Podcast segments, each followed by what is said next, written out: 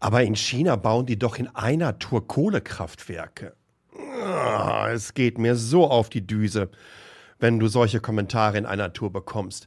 Und genau deshalb unterhalten wir uns mal über die Energiewende in China und wie das vor allen Dingen auch im Vergleich zu Deutschland aussieht. Daten, Fakten und wie immer entsprechend polemisch vorgetragen. Ich glaube, das wird gut. Viel Spaß.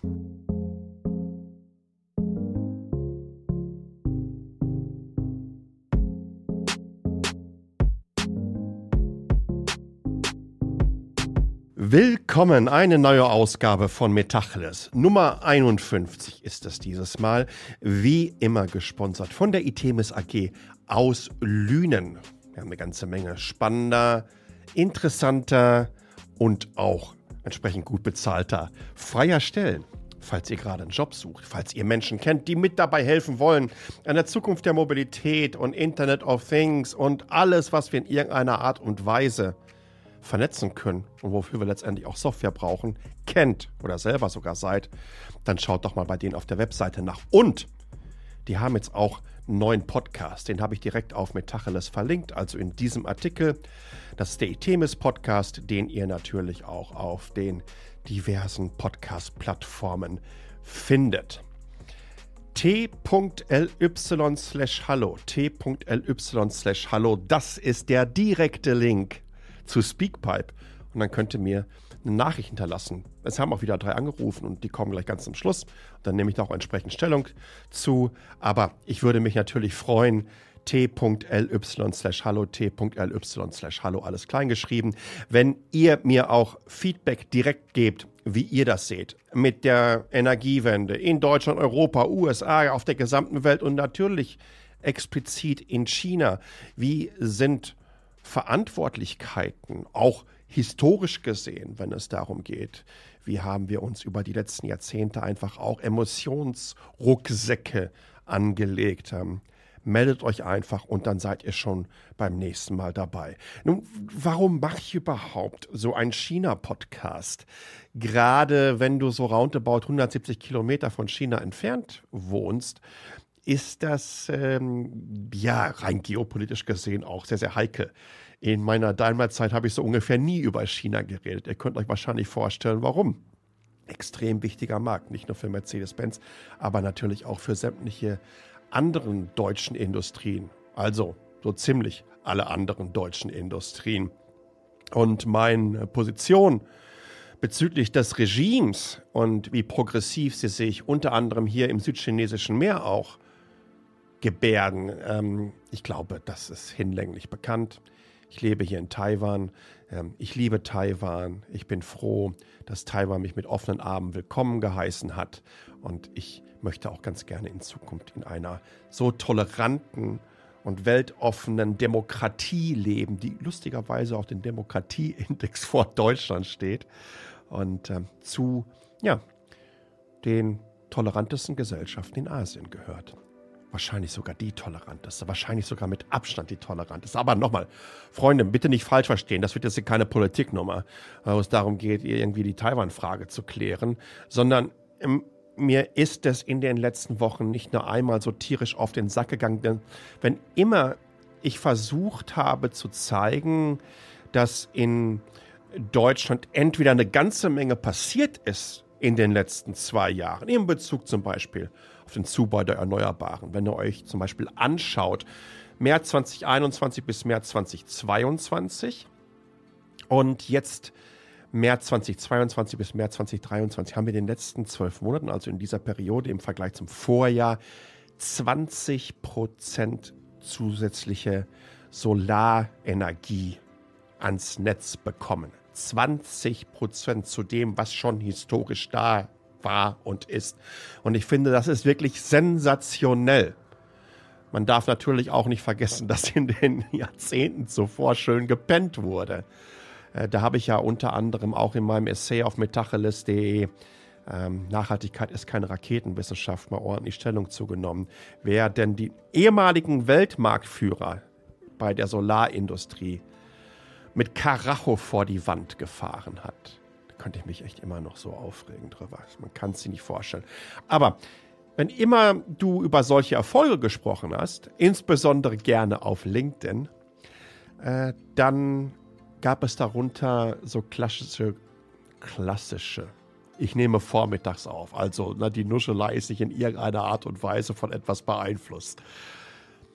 Wenn du solche klassischen Statements raushaust, ähm, kamen Kommentare darunter, die ganz gerne mal mit ähm, Ja, aber oder na ja anfängen. Und dann habe ich schon sofort ein Riesenproblem, weil ich zu 99 Prozent davon ausgehen kann, dass A, das Alter dieser Person tatsächlich über dem meinigen liegt und B, wir uns ebenso das Geschlecht teilen.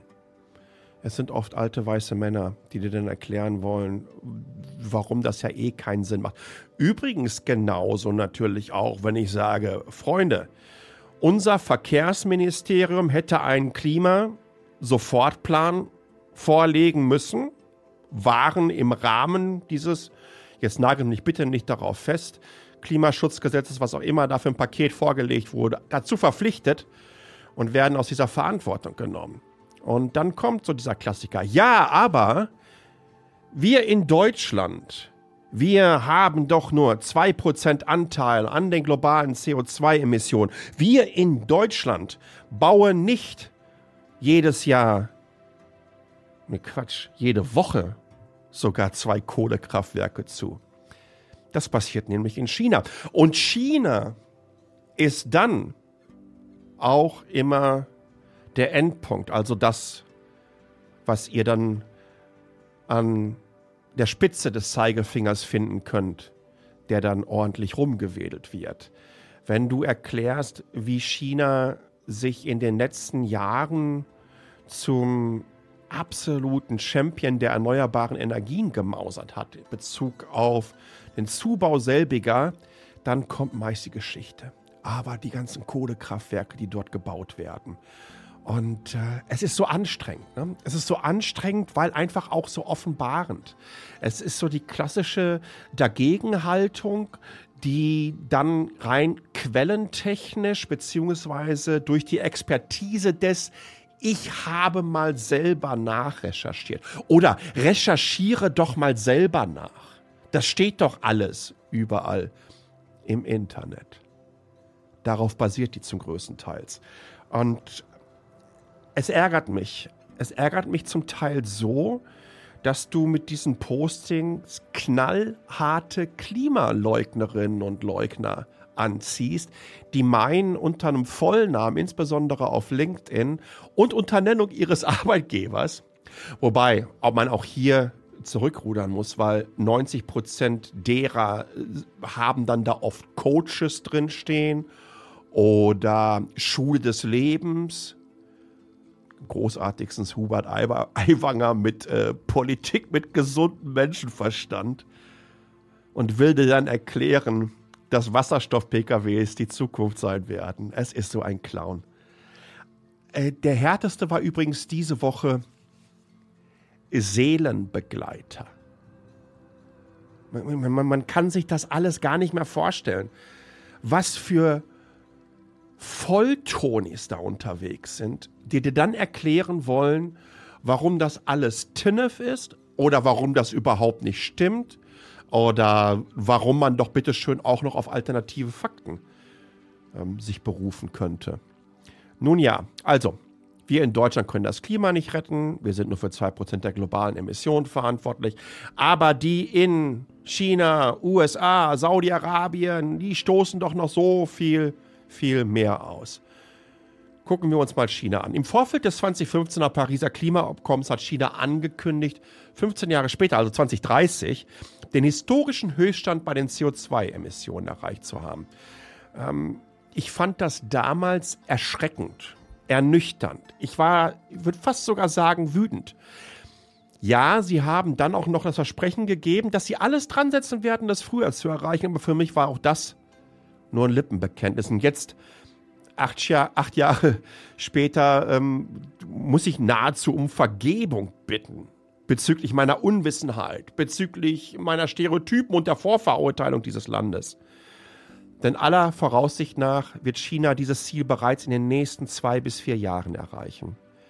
und bestätigen dann damit, ähm, was sie damals gesagt haben. Wir versuchen alles, das früher hinzubekommen. Also es ist eine sehr pragmatische Vorhersage für die Zukunft, um dann letztendlich basierend auf diesem Understatement ein Overdelivering durchzuziehen.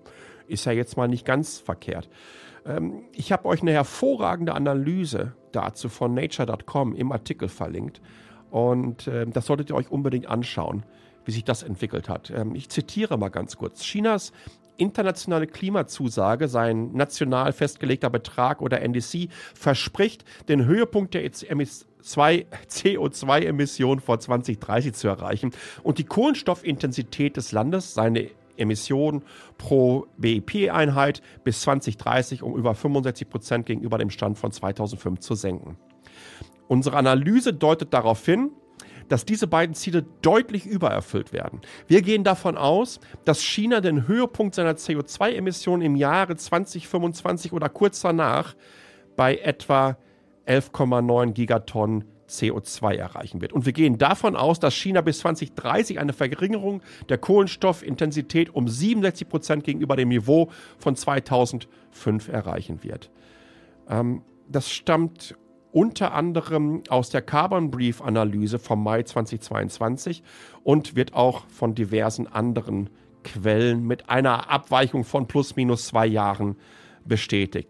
Wenn wir uns anschauen, wie China Erneuerbare zubaut, dann übertrifft China hier bei Indien die USA und Europa. Indien, die USA und Europa liegen hinter China. Jetzt kann man sich sagen, okay, mal abgesehen von Indien ist das ja wahrscheinlich auch nicht ganz so schwierig, weil äh, die haben ja auch alle weitaus weniger Bewohner. Ja, ich, ich meine hier nicht einzeln, sondern zusammengefasst. Also das, was die USA, was die EU und was Indien an Erneuerbaren zubauen, zusammengefasst ist weniger als das, was China in jedem Jahr raushaut. Und wenn ihr zu diesen Zahlen entsprechende Schaubilder braucht, ich habe wirklich so wahnsinnig viel reingepackt. Übrigens auch Entwicklung der Wertschöpfungskette im Solarbereich, wie China mittlerweile 80, 85 Prozent des globalen Marktes bestimmt. Und wie gesagt, es geht hier nicht um Zellen oder Module, sondern wirklich die gesamte Liefer- und Wertschöpfungskette, weil sie sich wirklich konsequent darauf bezogen haben, ausgerichtet haben und es, dann sind wir wieder beim Ziehen, durchgezogen haben vor allen Dingen. Ähm, und ich finde das einfach sensationell. Ich habe ja schon gerade gesagt, ne, wir waren mal Weltmarktführer in Deutschland. Äh, und äh, ja, es ist so frustrierend. Übrigens ist natürlich nicht nur Solarenergie. Äh, auch bei der Windenergie ähm, lecken die nicht einfach nur mal kurz am Zeigefinger rum und halten den in die Brise, um zu schauen, woher denn selbiger weht. Also der Wind. Auch da. Also es, es ist wirklich, die Dimensionen sind so unfassbar. Wenn ich jetzt hier gerade noch mal direkt auf die Statistik schaue, dann sieht das für mich so aus, dass es in etwa das Doppelte dessen ist, was wir in den USA und in Europa zusammen haben. Ja, das macht so ziemlich Sinn. Geschwindigkeit, Konsequenz und vor allen Dingen auch die Kontrolle über die Lieferketten bei den Erneuerbaren. Man muss es neidlos anerkennen, dass kein anderes Land dies so umsetzt wie China. So, jetzt kommen wir zum rosa Elefanten. Der ist nämlich nicht rosa, der ist braun und anstatt zweier weißer Stoßzähne hat er Schlote in die Backen gepackt bekommen, die in einer Tour feinstes Kohlendioxid in die Atmosphäre pumpen. Ja, China baut ordentlich Kohlekraftwerke zu und mit ordentlich umschreibe ich höchst behutsam eine Dynamik, die ebenfalls unvergleichbar ist. Zwei Kraftwerke pro Woche wurden im letzten Jahr ans Netz angeschlossen. Und ich will hier gar nichts beschönigen, denn auch hier braucht es wirklich eine ordentliche Ladung erklärenden Kontext. Insbesondere im Hinblick auf die Peak Emissions, die wir gerade auch schon angesprochen haben und offensichtlich innerhalb der nächsten fünf Jahre erreicht werden. Wenn wir uns von den reichsten Nationen weltweit die Pro-Kopf-Ausstoß an CO2 anschauen, ich habe da eine Statista, Statistik verlinkt, Statista, Statistik, auch ein schönes Wort. ähm, dann liegt da die USA bei 17,6 Tonnen, Deutschland bei 10,4 und China bei 6,4. Übrigens Frankreich mit 6,6 aufgrund der Kernkraftwerke auch relativ weit unten. Also beim Pro-Kopf-Ausstoß muss man in Deutschland ganz offensichtlich das international anerkannte Handzeichen des Schweigefuchses vorführen. Äh, klar können wir dann umgehend die nächste Jahr aber nur mal starten und auf die USA und Saudi-Arabien zeigen. Ähm, aber die Zahlen werden auch dadurch nicht besser. Schlimmer noch, wenn wir uns die historischen Emissionen anschauen, also all das, was wir in die Atmosphäre gepulvert haben, um unseren Wohlstand erreich, zu erreichen, dann liegen wir so bei roundabout 40 Prozent derer, die China in die Atmosphäre geknallt hat. Nur China hat gefühlt 15, 16, 17 Mal so viele Einwohner wie Deutschland. Verdammt nochmal. Also du kannst ja nicht sagen, Freunde, ähm, jetzt ist aber Schluss hier, weil uns geht's ja jetzt gut. Wir haben auf eurem Nacken das alles ausgetragen. Äh, ihr müsst jetzt mal sehen, wie ihr das anders hinbekommt. Insbesondere, wenn wir uns auch noch schauen, wie wir einfach den Fußabdruck des CO2 ins Ausland verlagert haben, weil wir natürlich über die Globalisierung verschiedenste Lieferketten, verschiedenste Produktionen ins Ausland gepackt haben, die dann die entsprechenden CO2-Emissionen einfach dadurch hauen. Also, da reicht kein Schweigefuchs mehr. Nein, wir sollten uns schämen auf andere Länder zu verweisen, während wir unseren Wohlstand über all diese Jahrzehnte einfach genau zum Nachteil derer aufgebaut haben. Wer angesichts verfehlter Klimaziele in Deutschland auf andere Länder verweist, besteht damit nicht nur das Versagen der letzten Jahre, sondern offenbart dadurch abermals ein weiteres fundamentales Problem in unserer Gesellschaft. Und das ist das aktuelle Bildungssystem. Weil ansonsten würdest du so einen Scheiß nicht raushauen. So, es ist ein bisschen rentig geworden zum Schluss. Ich bin gespannt, was ihr davon haltet. Würde mich über euer Feedback freuen. t.ly slash hallo, t.ly slash hallo. Alles kleingeschrieben. Und dann seid ihr beim nächsten Mal bei Metacheles dabei, genau wie dieser Anrufer jetzt. It's go time! Hallo Sascha, André aus Hamburg. Äh, ich fahre seit 2016 elektrisch. Zuerst einen Nissan Leaf, den ich gebraucht gekauft habe, äh, den ich dann mangels Reichweite im letzten Jahr gebraucht noch weiterverkauft habe nach Berlin, wo er nur noch im Stadtverkehr laufen muss. Seitdem fahre ich einen Model Y und äh, bin von der Antriebsart seit langer, langer Zeit begeistert. Die Beschleunigung ist großartig, aber man benutzt sie eigentlich gar nicht mehr, höchstens noch als Sicherheitsfeature beim Überholen. Ansonsten fährt man extrem sparsam. Äh, ich fahre regelmäßig unter 20 Kilowattstunden auf 100 Kilometer. Großartig. Und äh, die ganze Fahrerei ist dermaßen geschmeidig und gelassen. Äh, besser geht es gar nicht.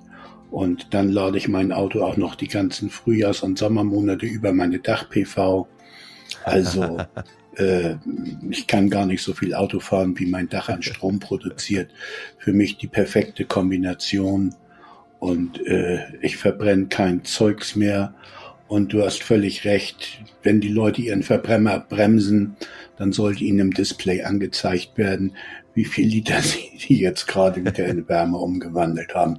Das würde vielleicht helfen. Vielen Dank für den Podcast. Tschüss. Ja, großartig, André. Ähm, goldenes Beispiel dafür. Äh, übrigens, Model Y wird dieses Jahr das weltweit meistverkaufte Auto sein. Das muss man sich mal überlegen. Äh, sensationell, dass ein Elektroauto das erfolgreichste Auto im Jahre 2023 wird. Und da können wir Ressentiments gegenüber Musk und Tesla oder wie auch immer haben. Tatsache ist, das passiert. Und wenn man natürlich so eine Kombination wie André hat, äh, deswegen vielen, vielen Dank für deinen Einwurf mit der PV-Anlage auf dem Dach. Ach, Freunde, ist das nicht schön? Das wollte ich eigentlich immer sagen, mit dem Ra ähm, Nachhaltigkeit ist keine Raketenwissenschaft. Es kann so gut tun und ihr könnt so unfassbar viel Kohle damit sparen. So, hallo mein Lieber. Ähm, zur Frage, ob ich schon äh, elektrisch fahre. Ja, ich fahre seit 2014 elektrisch. Wow. In meinem Fahrprofil gab es damals nur eine einzige Möglichkeit, Tesla Model S, und das fahre ich heute noch, also mittlerweile den zweiten. Ähm, würde mir mittlerweile wahrscheinlich was anderes holen, nicht wegen der Technik von Tesla, aber wegen einem völlig idiotischen Benehmen des Herrn Elon Musk. ähm, was den Tesla selber betrifft, bin ich sehr zufrieden und äh, ich würde auch nie wieder Verbrenner fahren. Das habe ich bisher wirklich von jedem Menschen gehört, der mal über ein, allein über ein Wochenende ein Elektroauto hatte und begriffen hat, was das bedeuten kann. Und damit meine ich jetzt nicht andauernd, oh, ich muss den ja laden, 20, 30 Minuten und hast du nicht gesehen.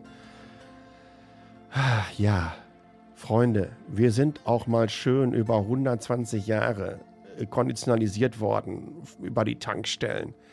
Wenn man das alles einfach ein bisschen anders plant, ist das überhaupt kein Problem. Und das haben wir, glaube ich, in der letzten Ausgabe auch mit dem Skoda Enyaq iV80 bewiesen. Ähm, vielen, vielen Dank für deinen Anruf.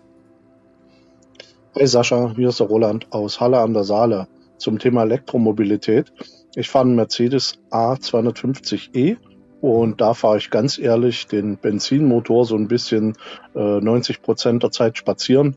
Die restlichen 10 Prozent, naja, da kommt er mal zum Einsatz, wenn du mal doch eine längere Strecke fährst. Aber praktisch könnte man sich für diese 10 Prozent Langstreckenfahrzeug mieten und den Rest der Zeit einfach ein Auto nehmen, was 80 bis 100 Kilometer Reichweite hat. Denn das reicht für den täglichen To-Do ja. auf jeden Fall. Ansonsten ähm, mach weiter so. Ich höre dir gerne zu. Ich höre das unheimlich gut, äh, gerne. Deine fachliche Expertise gefällt mir. Und äh, bis dahin, mach es gut. Ja, vielen, vielen Dank erstmal auch für das Feedback ganz zum Schluss. Ähm, das nehme ich so mit, das Kompliment. Äh, und ich bin hundertprozentig bei dir. Du hast da ja eine Generation der A-Klasse, die, glaube ich, äh, so roundabout 75 Kilometer, hm, okay, sagen wir mal 60, 70 Kilometer elektrische Reichweite schafft. Und wenn wir uns anschauen, was im Durchschnitt gefahren wird in Deutschland, dann sind das so roundabout 60 Kilometer. Und ich bin hundertprozentig bei dir. Ähm, das ist es tatsächlich. Das ist so ein bisschen so der Sweet Spot. Ich bin gespannt, wie das in Zukunft äh, werden wird. Natürlich, äh, Batterien entwickeln sich entsprechend weiter. Die werden kleiner, die werden kompakter. Wir werden schneller laden können. Ich glaube, dass dieses Thema der Reichweitenangst kein Thema mehr ist, sondern reinste Propaganda nur noch dass ich immer Propaganda sagen würde. Das mich auch so ein bisschen ärgert. Also äh, schön zu sehen, auch was man wirklich mit einem, mit einem Hybriden, äh, mit einer entsprechend großen Batterie, ich glaube, das müssten so, so 23 ähm, Kilowattstunden sein oder was in der, in der A-Klasse verbaut wurde, ähm, dass du den größten Teil eigentlich deines Fahrprofils mit abdecken kannst. In diesem Sinne, euch vielen, vielen Dank ähm, für das Feedback. Vielen, vielen Dank für den gesamten Support in den letzten Jahren, kann man schon sagen. Es sind ja anderthalb. Und äh, nach wie vor, wenn ihr auch Feedback auf Spotify oder Apple Podcast geben könntet, wäre das großartig. Ähm, lasst ein paar Sterne da, haut einen Kommentar rein. Ich weiß nicht, ob es irgendwie hilft, den Algorithmus weiter anzutickern, aber Schaden wird es nicht. In diesem Sinne, bleibt gesund. Ich freue mich auf die nächste Ausgabe, äh, denn die wird dann auch sehr digital. Dann unterhalten wir uns nämlich mal über das Interior von modernen Autos. Bis dann. Ciao.